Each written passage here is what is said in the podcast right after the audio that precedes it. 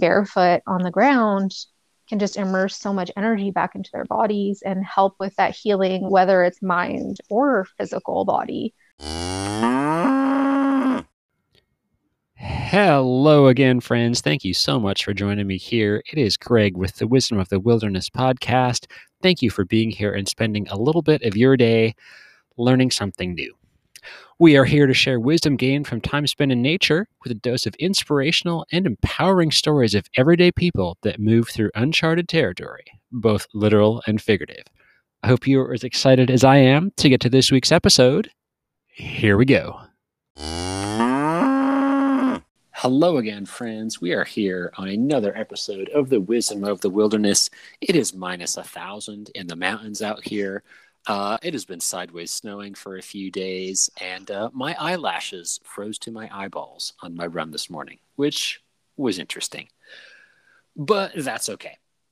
Today we have a really special guest, a friend of mine, and a person who has been through a lot of different things in her life. And I'm just going to let you give an intro, and we'll go from there. Great. Well, thank you for having me on. Like I said, this is my first podcast, so it's all new. I don't have any notes. I'm doing this off the top of my head, so that's the best kind of things, I think. I would agree. Yeah. Yes, I'll just start with who I am. I'm Rebecca. And I guess we just met sort of super holistically online, like through mutual connections in a few different ways, which is really cool, which seems to be happening in my life lately.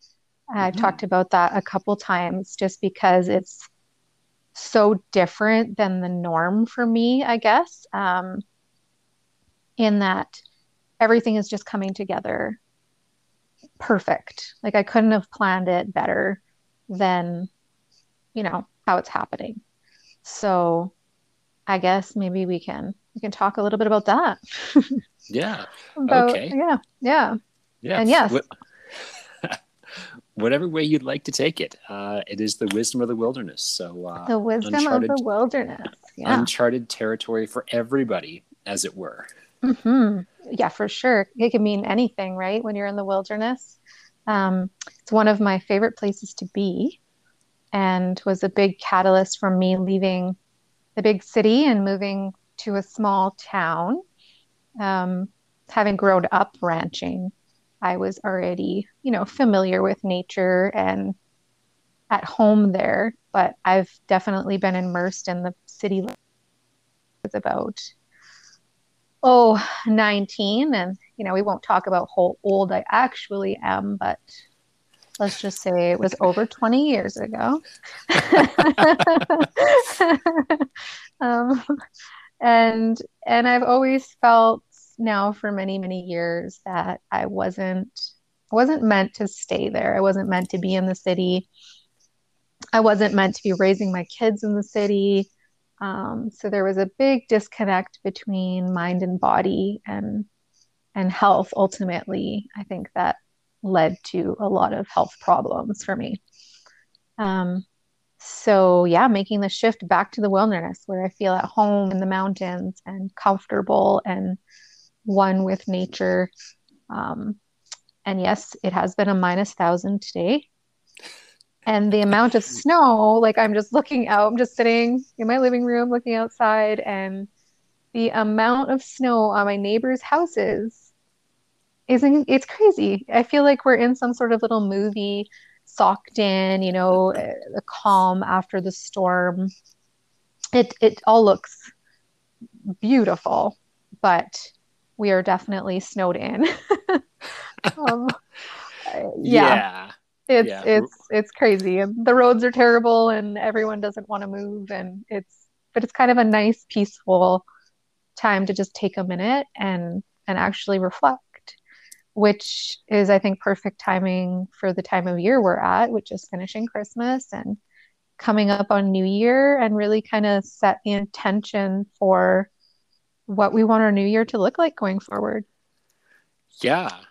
Yeah. That is a That is a great point. It is a perfect time between the solstice and New Year's to do all that. And I read a horoscope today that said the same thing. Hooray. Well, what? Look at that. Look at me. Look at me go. I didn't even know. Yeah. It's just, it just feels right. And I mean, just so everything's just fresh and white and clean, you know, and just new beginnings. It's really trying to manifest that positivity in the times that we're living in right now, which can be a little bit tense at times and just dark, but there's this element of freshness and new start and new beginnings that are available to us. I think we just really need to take the steps and be brave enough to grasp that and move on and move through that and figure out what that's going to look like. Yeah. There's a lot of change to navigate, a lot of challenge to navigate, and a lot of stuff kind of going day by day. Mm-hmm. Maybe you could walk us through your journey to get to the small town you're in now. Mm-hmm. Yeah, for sure. So I was re with cancer in October of 2020.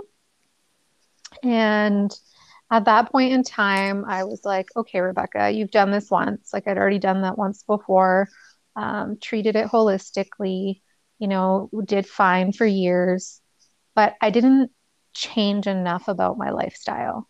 I definitely was out in the wilderness, like every weekend, pretty much in the mountains, heavily involved with junior forest wardens and with search and rescue, you know, always volunteering and being in nature together, two things that really feed my soul.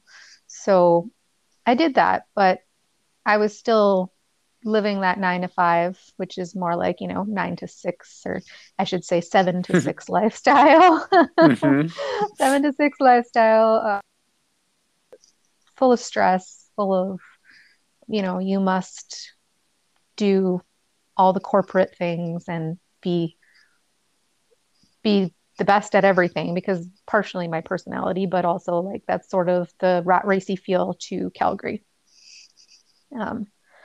So I just said, this is enough is enough. You need to go somewhere where you can heal completely, actually heal and change your life.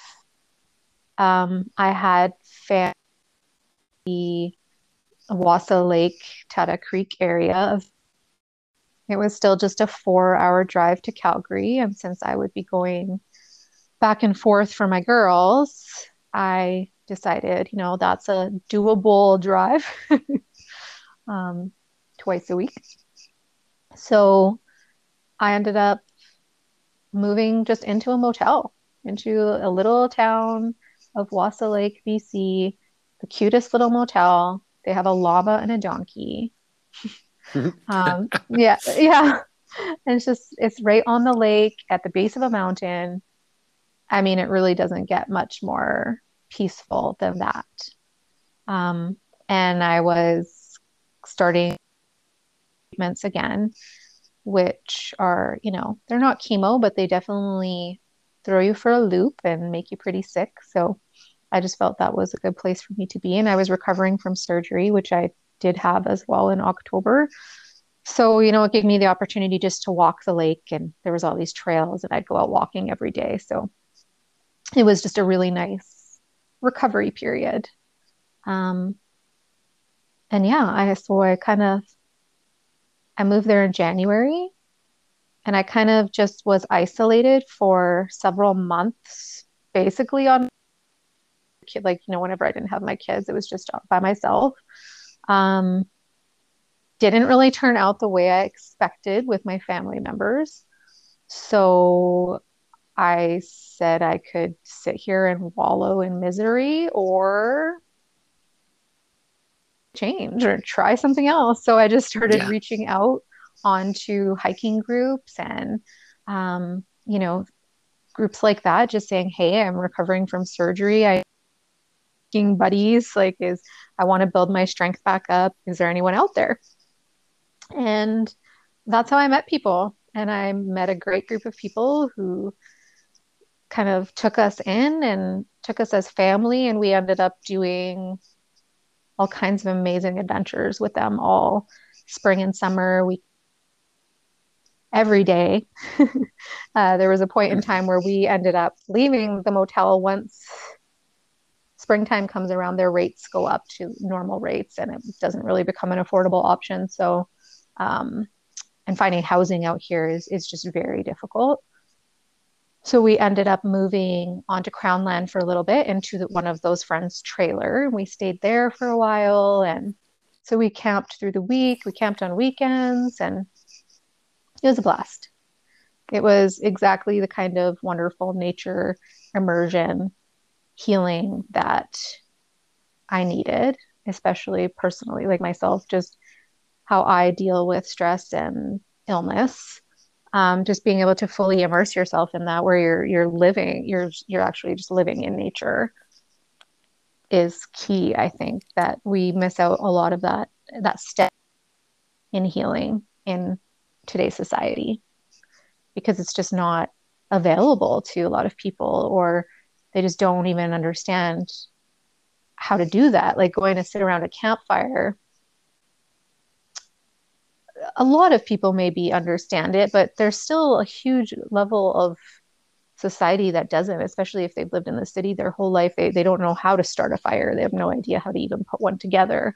And, you know, my kids can both start them themselves since they've been a really small child, so it's kind of a foreign thought process to me sometimes that I forget that that doesn't exist for people. And it's just such an energy shift that sad in a way, like that we really need to bring this back to people, that they can understand that even just being barefoot on the ground can just immerse so much energy back into their bodies and help with that healing, whether it's mind or physical body. It's missing, and we need to get back to that. Yeah, we definitely do. There's a lot of people who insulate and isolate from everything that would have so much more added to their lives, to go for a walk when it's -1,000, or go sit by the river and just watch the river, go barefoot, work in the garden, like so many ways, and so few people embodying that. Yeah. Yes. Even just when people go camping, like a lot of the time they can't explain like why they feel better, but usually most people will say, like, I always feel better sleeping out in nature, or even especially sleeping in a tent, like against the earth. You know, maybe now that we're older, we might have a sore back, but not to the extent of what you would, you know, if you slept on your floor in your living room even. I think just because we do just get that energy from the earth, the actual magnetic energy from the earth itself, right? That helps just invigorate us and bring us back to like our primal selves, which that's something we have gotten so far away from, being in touch with who we really are as a human, a base human, and those wants and needs transfer to, you know, love, fed, and warm. Letting go of some of the extra fluffy stuff that is distracting our lives, right? Like, it's just distracted us so much from the core values of who we are and who we're meant to be, I believe. So that's me here. And then now that I'm here, life is just falling into place, and it's been incredible. You know, not without challenges for sure. I won't say that. There was definitely some surgical fallout to the surgery itself. Some side effects, I guess we'll say, that have technically disabled me as a, like, the abilities that I had before, but we're working through that, and that's going to change. I have no doubt that that's going to get better, and we're going to move through it, and it's happening. Big challenge for sure. That's been life altering for me, for the person who loves to take her dog and her backpack into the backcountry and just disappear for a few days, to, you know, not being able to walk a block without excruciating pain. So that's been huge, but like I said, it's not forever. And then discovering Ezra, which is Ezra Wellness. Mm-hmm. And that whole group of people has just been such a blessing, and really what I believe the way forward for myself personally, but for a lot of people in my life as well. And I feel like now, like, this is my path and my passion, and like exactly what I'm meant to be doing in this moment. And, you know, however long that lasts for, I don't know, but for right now, it's perfect. I have felt, that all the people coming into my life right now are designed to not only, like, help me on my personal health journey, but we're just setting up this group of people to just help so many others, which that sends me over the moon because that's always been my passion, is helping others. You know, I've been in healthcare for years for that reason. And like I said, if I wasn't in healthcare, then I was volunteering, because it's always been what feeds my soul, is to help others. And that's so I try and do the things that feed your soul, right? Mm-hmm. And yeah, so, and on a spiritual level for me, like, I'm a Christian and very spiritual, and I just believe God has brought all these people into my life. Like I said, I just can't get over it. It still blows my mind. Like, every time I talk about it a lot these days, because I've never had it happen so like this before for me, where it's just, you know, oh, well, this happened, guess who I meet? This person the next day. Oh, this happened, guess who I meet? This person the next day. It's literally happening like that. And I mean, I don't know, maybe for other people that happens all the time, but for me, this is all new. And so it's just so exciting. And it's really wonderful to see what the manifestation is actually coming to fruition, I guess, like, because, you know, you learn. And for me, I had to practice, okay, well, how do you manifest that? How do you learn that? Like, how do you speak that? Change your language, you know, and that was all huge for me to learn how to do all that stuff. It wasn't something that came natural. And I've been working hard at it. And so I guess seeing it happen now is just like, whoa, it works. Mm-hmm. I mean, it really does work. It's not just something people say and then make documentaries about and put them on Netflix. Like, it's really true. And I just feel so very lucky to be in this moment in time. Because I felt so very crazy for the last 2 years, just watching the world and watching what the world had become, sad and disheartened and despairing a bit, I think, almost too. But now I just have this whole new positivity and what we can create. As a people, as a parallel society going forward, that I just feel lucky. Yeah. Yeah. There are mm-hmm. so many things that you said, which are all awesome and fantastic in their own little podcast episodes. But also, yeah, like what do I want to focus on? Yeah, it's really the alignment and the creating the reality you want to see.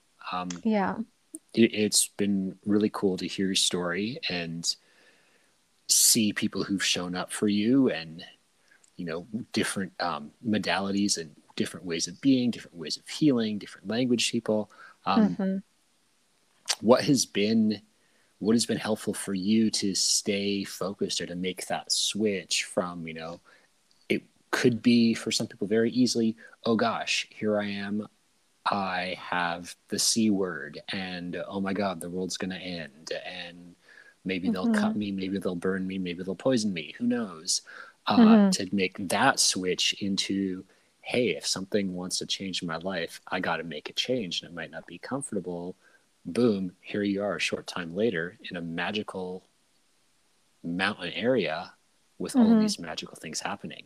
Right. Yeah. I guess my question would be like, were there parts that were uncertain or parts that were harder or not? Any tips you could share for somebody maybe looking at a similar situation? Right. Yeah. At the beginning, it was a big challenge. I'm not going to lie.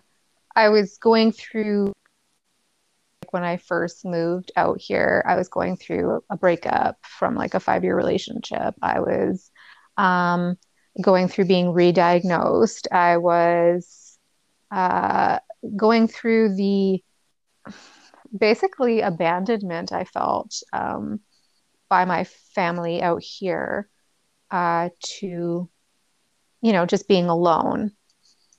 So I'm not going to say there wasn't a period of time where I did feel like despair, and I was just like, well, maybe actually this is it, Rebecca. Like, God has given you an out. You've had a hard life. And I mean, this is just stuff I've talked to you about right now is basically rainbows and butterflies compared to the rest of my life, if I'm being honest, right? Okay. I've dealt with a lot of life, a lot of hardships in life. So I did kind of like, I did consider that. And I was like, well, you know, maybe this is just meant to be, I'm supposed to die now. And I was okay with that. I'm still okay with that. I guess I'm okay with death. I am not afraid of death. The saddest thing for me is I don't want to leave my children at the young age that they're at, you know, they're 12 and 15. I feel like leaving them without their mom at this point is cruel. So that's always been my biggest focus and my biggest drive, really, which, despite feeling like complete despair of where I was at, helped me get up every day and take those remedies, you know, take those alternative treatments that I'm still treating myself, you know, not according to Western medicine, but certainly holistically in a naturopathic way. So I guess what I'm saying is find whatever it is that you, if it's your kids, if it's your dog, if it's the house you want to get back to one day, you know, whatever that looks like for you, you just have to dig deep and find it. And if you don't have it, then have a friend who has it for you. Like, you know, there's usually someone out there who will hold space for you regardless. Like, I would do that for anyone, you know, like any stranger, if they called me up and was like, I need somebody to give me like help, a reason to live. I would figure out something, you know?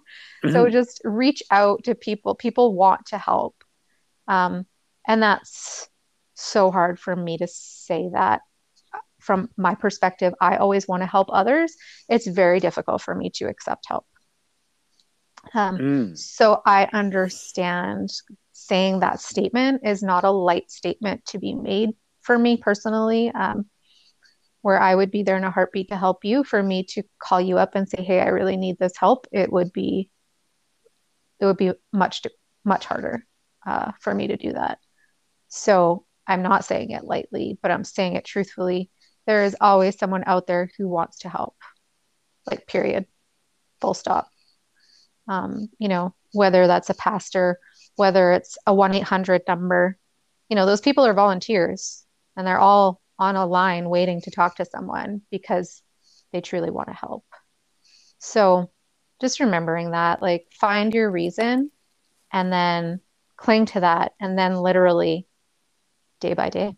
And if it's just you get out of bed today and you made yourself a smoothie and then you went back and you laid in bed for the rest of the day, whatever, you got out of bed and you made yourself a damn smoothie. Mm-hmm. And sometimes those are like the smallest victories that I will like let myself have. Like, well, Rebecca, you did this today, and that's okay, because you're a lot it and you got through it and you did it. And so sometimes it's just, yeah, those small, tiny little victories that get you through, and then they lead to bigger things, right? Like it starts to snowball and spiral. And that's how I started, was just one small, tiny step. And honestly, sometimes it wasn't even a step. Sometimes I had to crawl from the bathroom to the bed, like, and just crawl back into the bed. It wasn't pretty. But it was, I'm here and I'm in a better place. And now I'm surrounded like with this amazing team of people that are showing up, and, you know, I don't think that they're all showing up for me, but they're all showing up and they're here for me. And that's huge. Really huge. Yeah. Yeah. There's a lot to, you know, you hear people talk in different circles about put your intent out and asking is given. And then it's something else to look around and go, holy cow. Yeah. Hi. Yeah, it's coming, like it's here. And, you know, we've sat in my living room with 5 different energy healers who are just like, and nutritionists and holistic health coaches, and, you know, people that have, you know, special magnetic healing and quantum healing. And it's just all of the healings, and they're all just coming together and they're congregating around me right now. And I'm just like, how can this be anything other than right and good and exact, like God's plan? So I'm just thrilled, because I'm also a believer, you know, helping ourselves so that we can help others. And I understand, like right now I need healing. I do. Like it's what I need. So having all these people come in and help me to heal is just really allowing me, though, at the same time, to help all these other people heal who call me every day.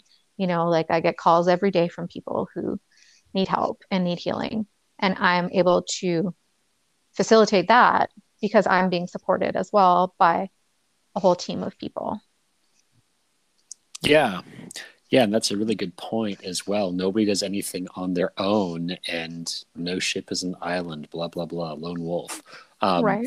It is really important that everyone is, like, you know, for whatever energy you're giving out for kids or a partner or a job or a husband or a wife or whatever, that you're also getting something back from somewhere so you can go to work or do the other things. Like, that's really undervalued in our be busy, be too busy, don't sleep, caffeinate yourself to death society. Like, it's really, thank you for sharing that, because that is a really important point. Yes. And that's exactly kind of the mindset I was at in the city, where I was just like, you know, balls to the walls constantly, working late, putting in overtime hours, like stressed to the nines. And I mean, even the volunteering definitely fed my soul and I loved it. But at the same time, I sat on the board of 2 different organizations. I was in meetings a couple times a week. You know, it was also another layer of stress and distraction from like really caring for myself. And I suck at taking care of me, and I do. And I'm trying to remedy that, because I mean, there's nobody else to take care of me. I'm like, I've got to figure out, I have to get that down. I need to learn to like adult for myself, you know? I'm really great at taking care of everyone. It's an empath thing.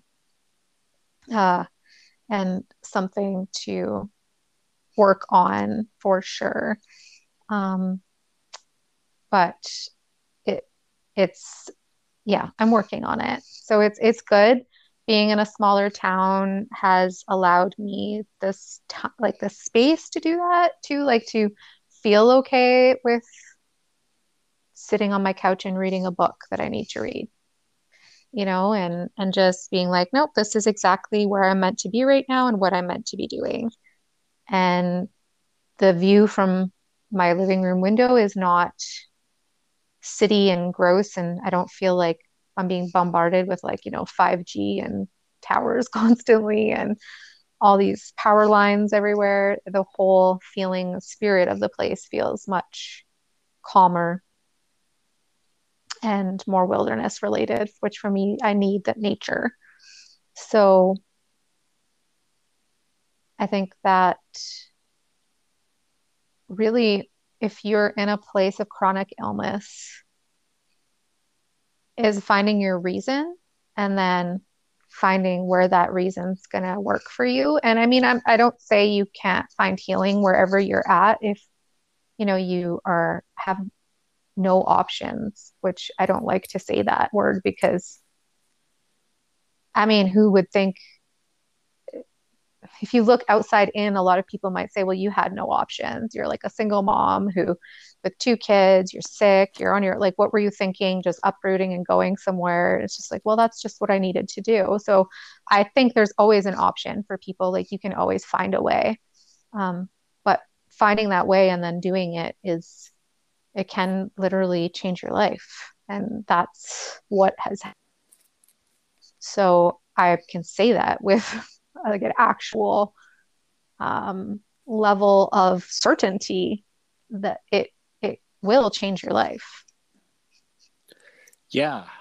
Yeah. There's, what is her name? Mel Robbins has some great stuff for, the process is simple. It's not hard, but the steps are simple. And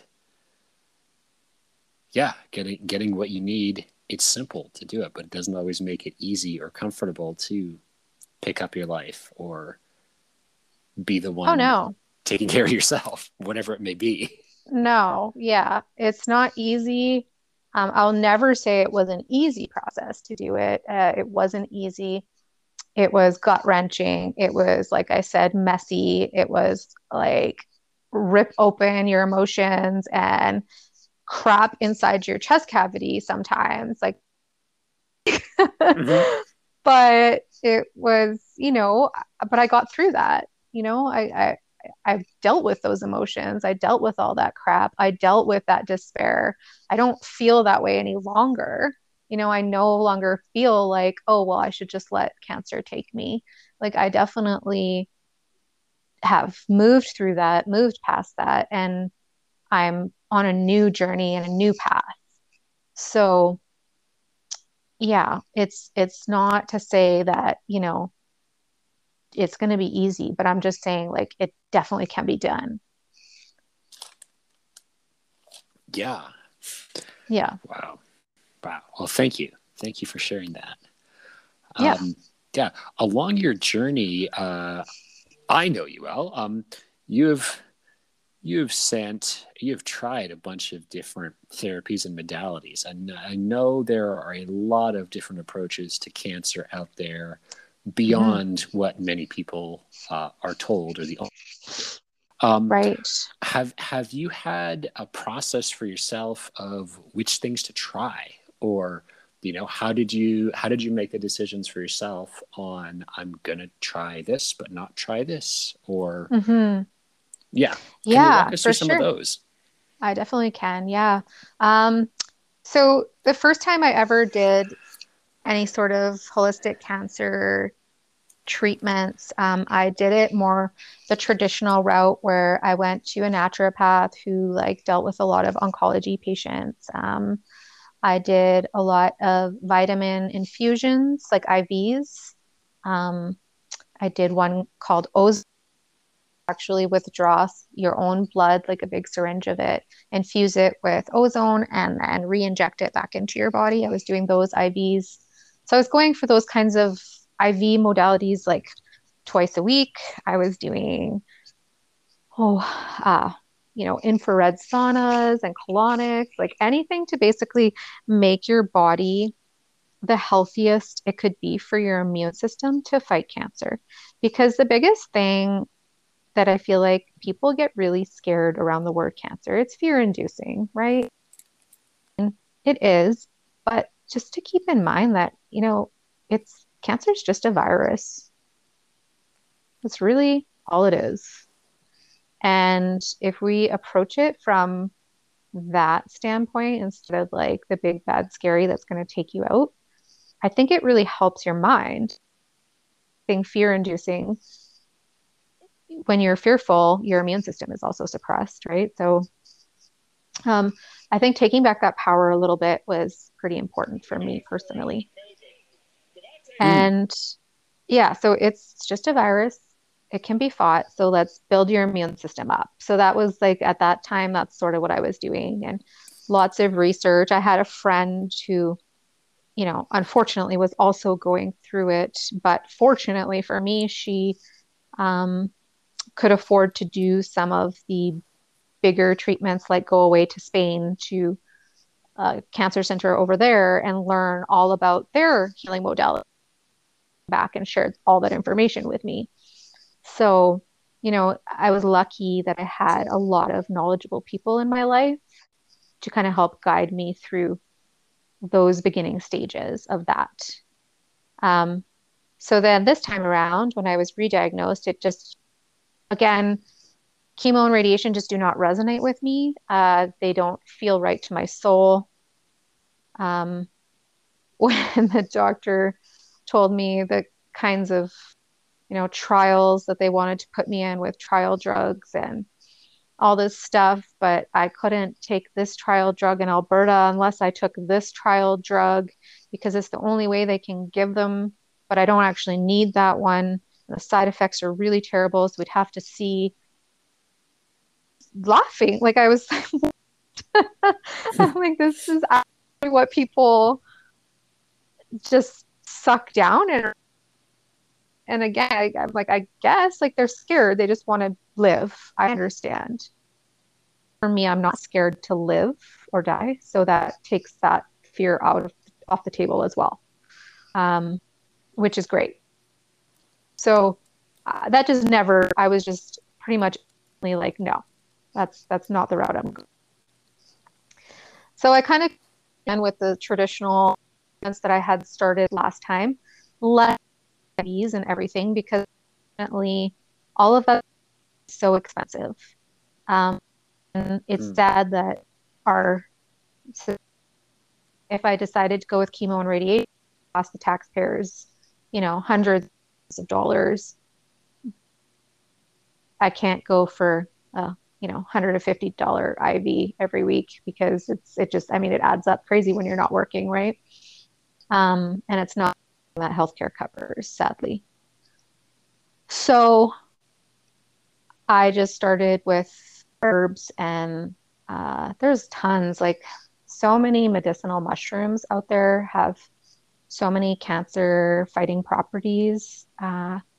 There's tons, like turkey tail mushroom is one of the most studied mushrooms in the world, and it has amazing benefit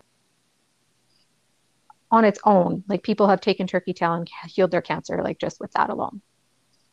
So, you know, it's something that I incorporated all of those things into it. And then the cannabis oil, that's a big one. It's an anti-tumor.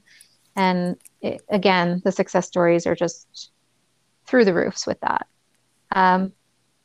More recently, though, for myself, just finding out through, again, meeting the right person at the right time, who read my pathology reports.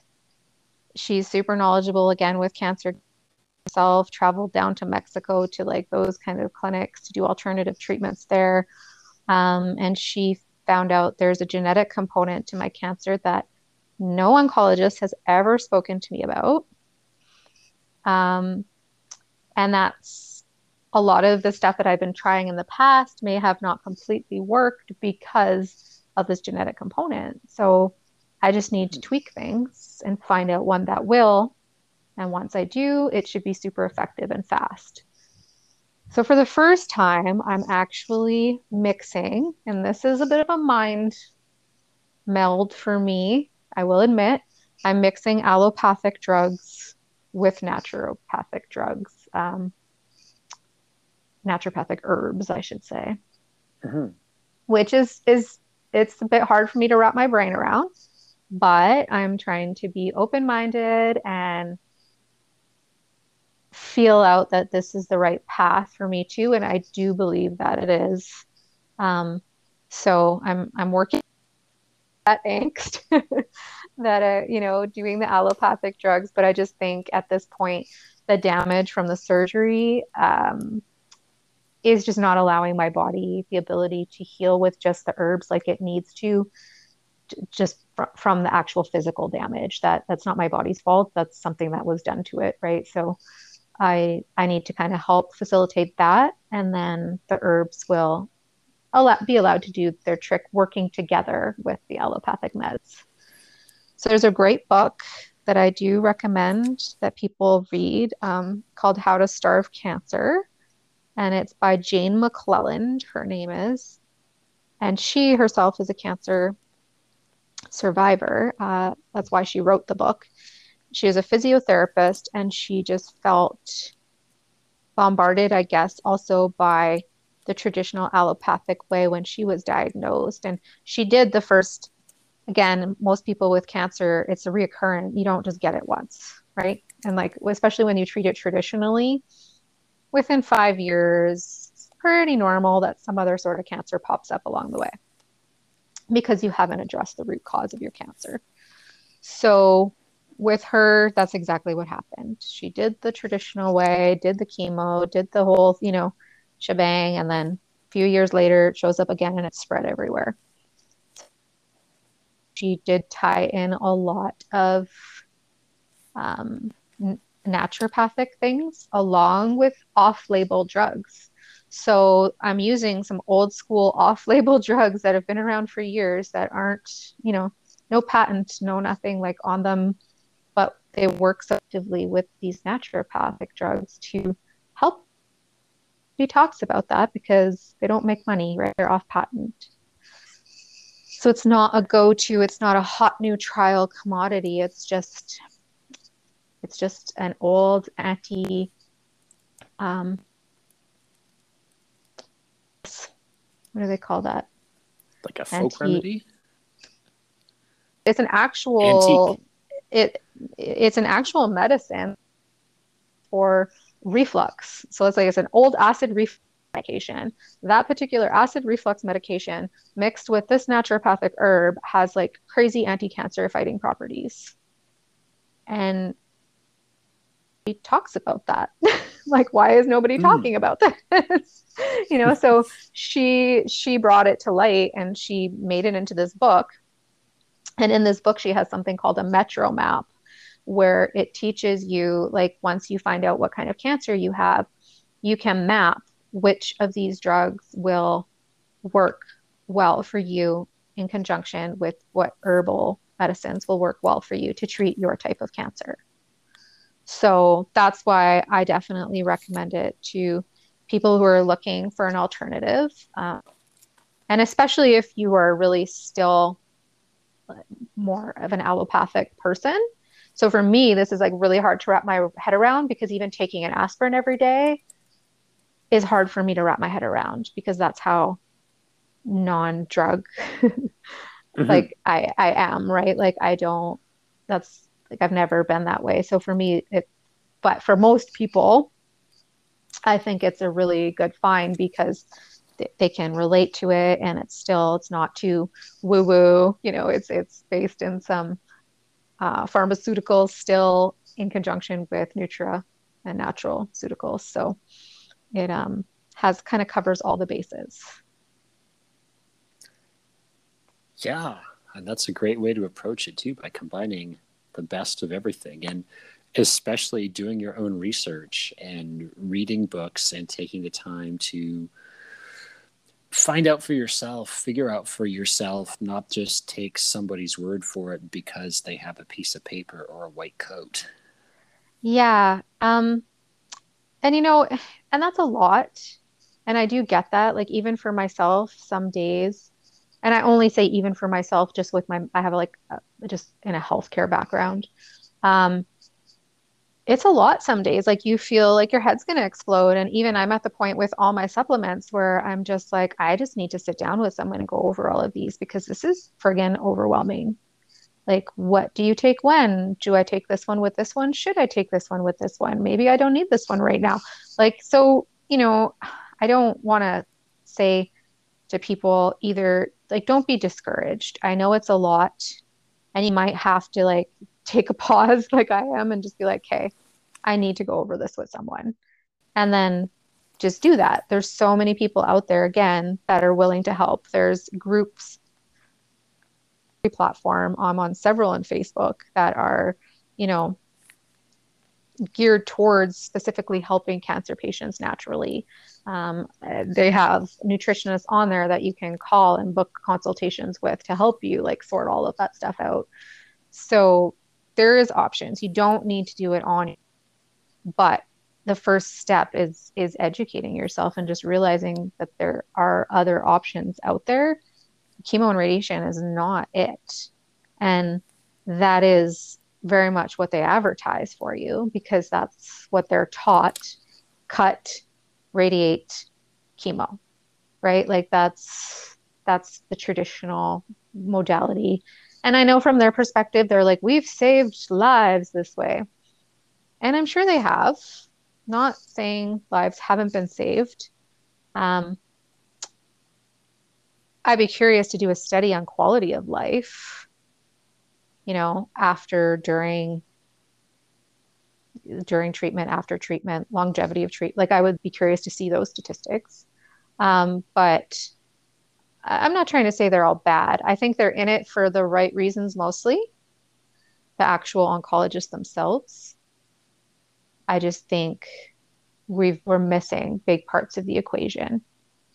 And even for somebody who decides to go the allopathic route of chemo and radiation, having some basic herbs and good nutrition to prepare their body for that ahead of time could really make a world of difference, like a complete world of difference. I've seen it personally with friends where other people, by the doctors, it doesn't matter what you do, have pizza, okay? Just whatever you can have to like eat to get your body, like just feed your body, like just complete junk, doesn't matter. And to me, I'm like, what the heck? You know, there's so many other ways you could approach that for people to give them, really set them up for success. So even in that regard, I just encourage people to do some research. If you are, I'm doing chemo and radiation, that's the way I'm going. That's fine. I'm a big believer in your body, your choice. You get to choose your medical status. Like, that's really important to me. So do that. But then, yeah, maybe look at some alternatives of how you can support your body through that. Yeah. Yeah. The support part is a huge part of anything. Mm-hmm. Yeah. Wow. And that there are options. There are options out there. It doesn't need to be pizza and candy. Like, yeah. Throw a salad in there, maybe, just saying. Yeah. Yeah. Diet and lifestyle. Wow. Yeah. Yeah. I know it's such an interesting way that they approach oncology, but yeah, that's a true story. It's a true story. Yeah. Eat whatever you want. It doesn't matter. Wow. Yeah. Yeah. Yeah, my surgeon actually asked me if I had considered a glass of wine for relaxation after my surgery. And I was like, well, I'm taking meds and trying to beat cancer. I didn't think drinking a glass of wine, like sugary alcohol, while doing those things would be a really smart idea for my body support. But thanks. Oh. Yeah, yeah. Wow. That is, I can only imagine how that went. Yeah, I just, that was my answer. It full stop. I don't curb with my allopathic med docs now. They pretty well, I think they know what they're getting when they talk to me. I have a new oncologist who seems more open. I think it's because he came from overseas and he's read my file and he knows. And we've had some good conversations. I took a McClelland book, like you need to read this book. The foreword in the book is actually oncologists. There are oncologists who have read this book and wrote the foreword to it, how they found it so helpful. So, it is backed, and it's all off-label drug. It's their actual off-label drugs, right? It is all based in science. And that's the other thing. It's so insulting sometimes, or people are, I do believe in the power of prayer, so I'm not just saying I'm just going to pray over myself every day and that's it. You do a lot of work. It's a lot of work. However you do that, it's a long period. But healing cancer naturally, it's all encompassing. You're doing diet, you're doing herbs, you detox, you feel like crap. I get off the couch because I can barely walk. It's not like it's rainbows and butter and saging myself every day, hoping and wishing I'm going to get better. Is that a portion of my treatment? Yeah. But, I'm smart. It's based in science. I read, and keeping an open mind for people, that's a big thing. Don't assume that people who are doing things naturally are stupid and don't understand how science works, because it's usually the very opposite of that. Yeah. And there's a lot of misuse of science now and ignoring of the scientific method, or, hey, make an assumption, test the assumption, revise the assumption. A lot of people that are in the natural fields and complementary integrative modalities do have backgrounds actually testing things and trying things out and working and collaborating, not creating a religion around one way of doing things. Correct. So many of the naturopaths I've worked with in the past had microbiology degrees. They were, full on scientific, biology. And that's what I mean. It's so insulting. That's thrown in your face, you're just lighting candles and blowing smoke around and hoping for the best. I'm like, what on earth?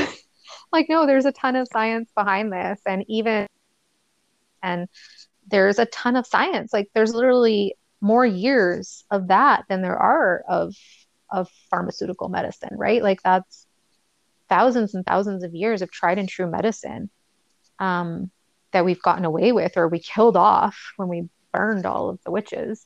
There's a lot of knowledge there that shouldn't be discounted as voodoo, when it can be studied in a lab. It has been studied in a lab, and maybe you just don't know about it, but I feel like that's a you problem, not a science problem.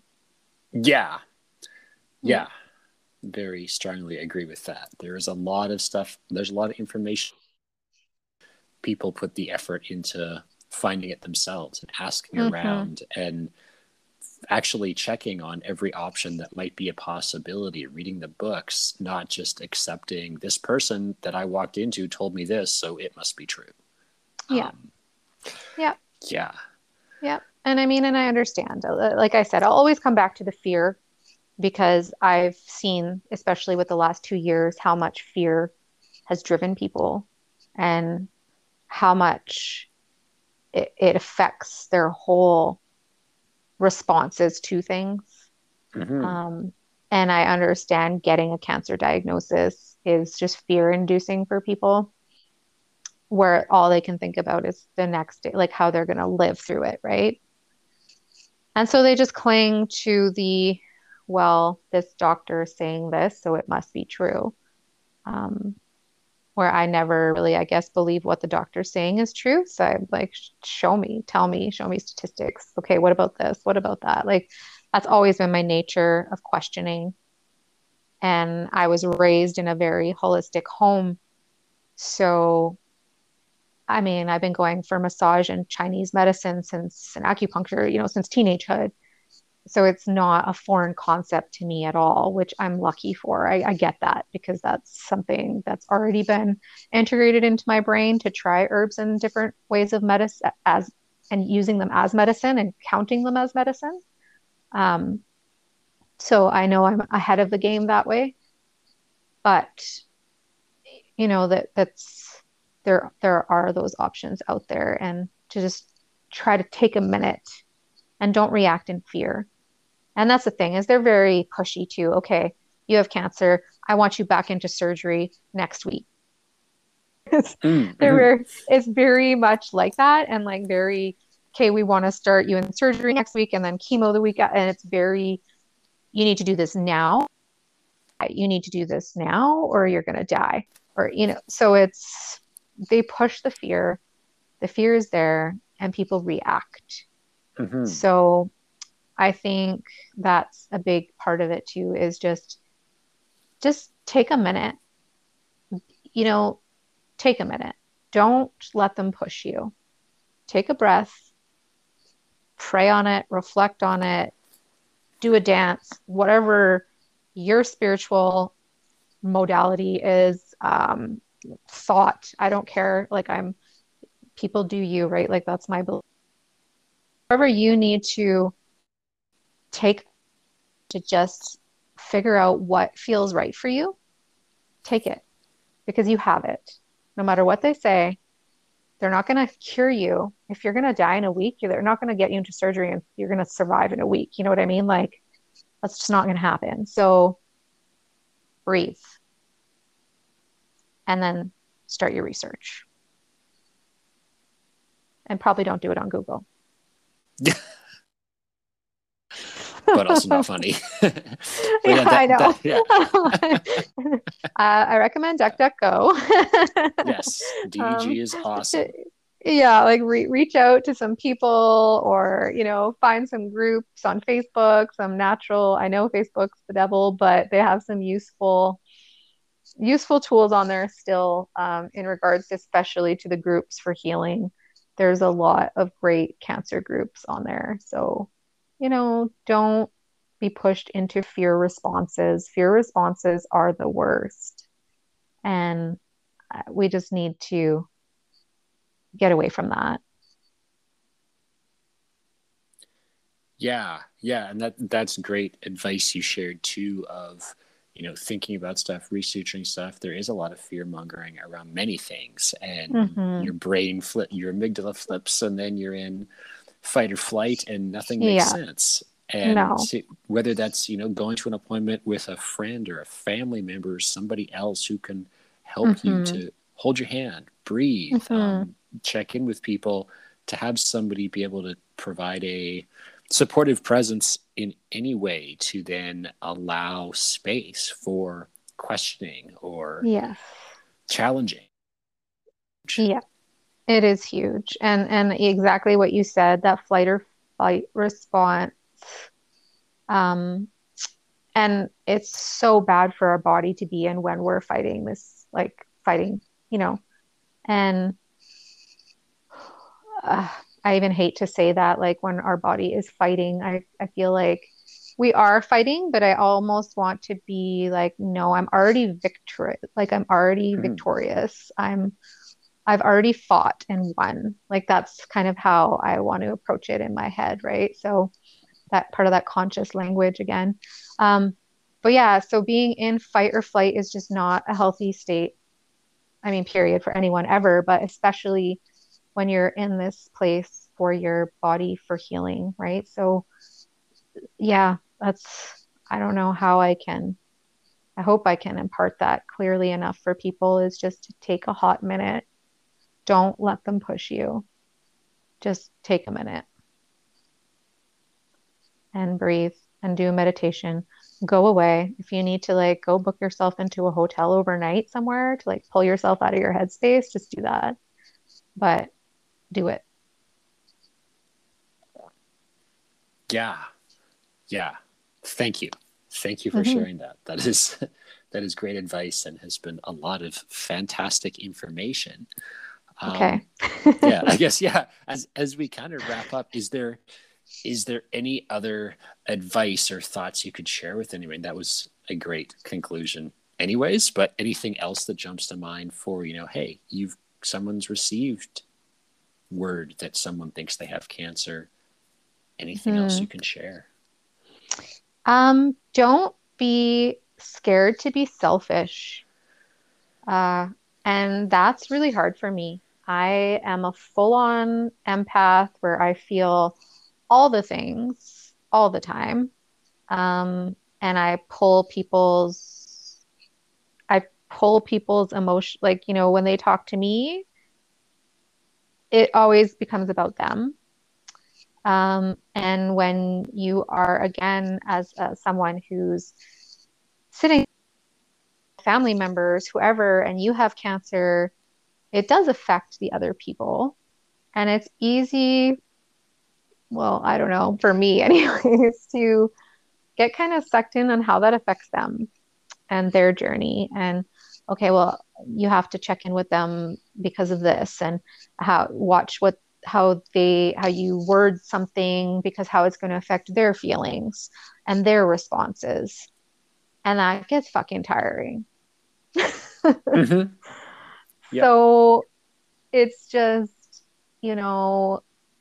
don't be afraid to be selfish sometimes and just not worry their emotional response. And that's sometimes hard to do.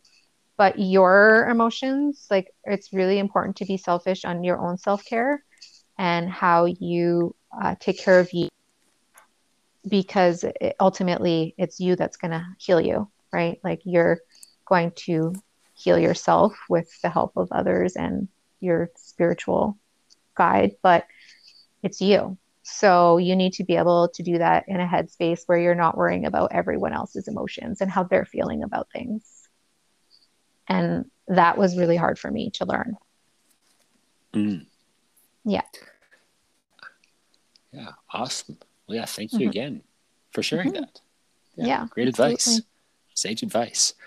Yeah. Well, thank you. This has been a great interview and lots of fantastic information about the ways you can approach stuff for yourself, what to think about, how to find your way through and navigate things, plus the benefit of being outdoors and yes, watching deer show up at your window, whether it's your tent window or your house window or absolutely. The snowfall, yes, whatever it might be. Yeah, thank you. This has been fantastic. You're welcome. Yeah, no, I hope, if it can just reach one person and help them, just think about a different way of doing things, then success. Yes. Yeah. Yes, definitely. Yeah. And nature is the best healer and the best place to go for that healing. So integrating that into your treatment, I think, is necessity for everyone. All right, friends, thank you for joining me for another episode of The Wisdom of the Wilderness.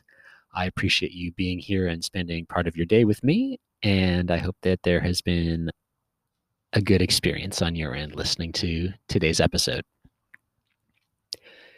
If this episode resonated with you and you know somebody who might enjoy or appreciate, be inspired or empowered by it, please feel free to pass it along. And drop me a review on the podcast platform of your choice that you are listening to it on. As well, I now have an email address that you can feel free to send me messages, suggestions, thoughts, guest requests, questions, whatever it might be. That address is wisdomofthewilderness@protonmail.com. That's wisdomofthewilderness, all one word, @protonmail.com. Look forward to seeing some messages and want to say hello to everyone out there from all the different countries and cities and states and counties and provinces. Thank you. It's been really cool to see where people are listening from and think a little bit about all those different experiences people are having in their day-to-day life. All right. Have yourselves a good one, friends. We will talk to you the next time. The Wisdom of the Wilderness.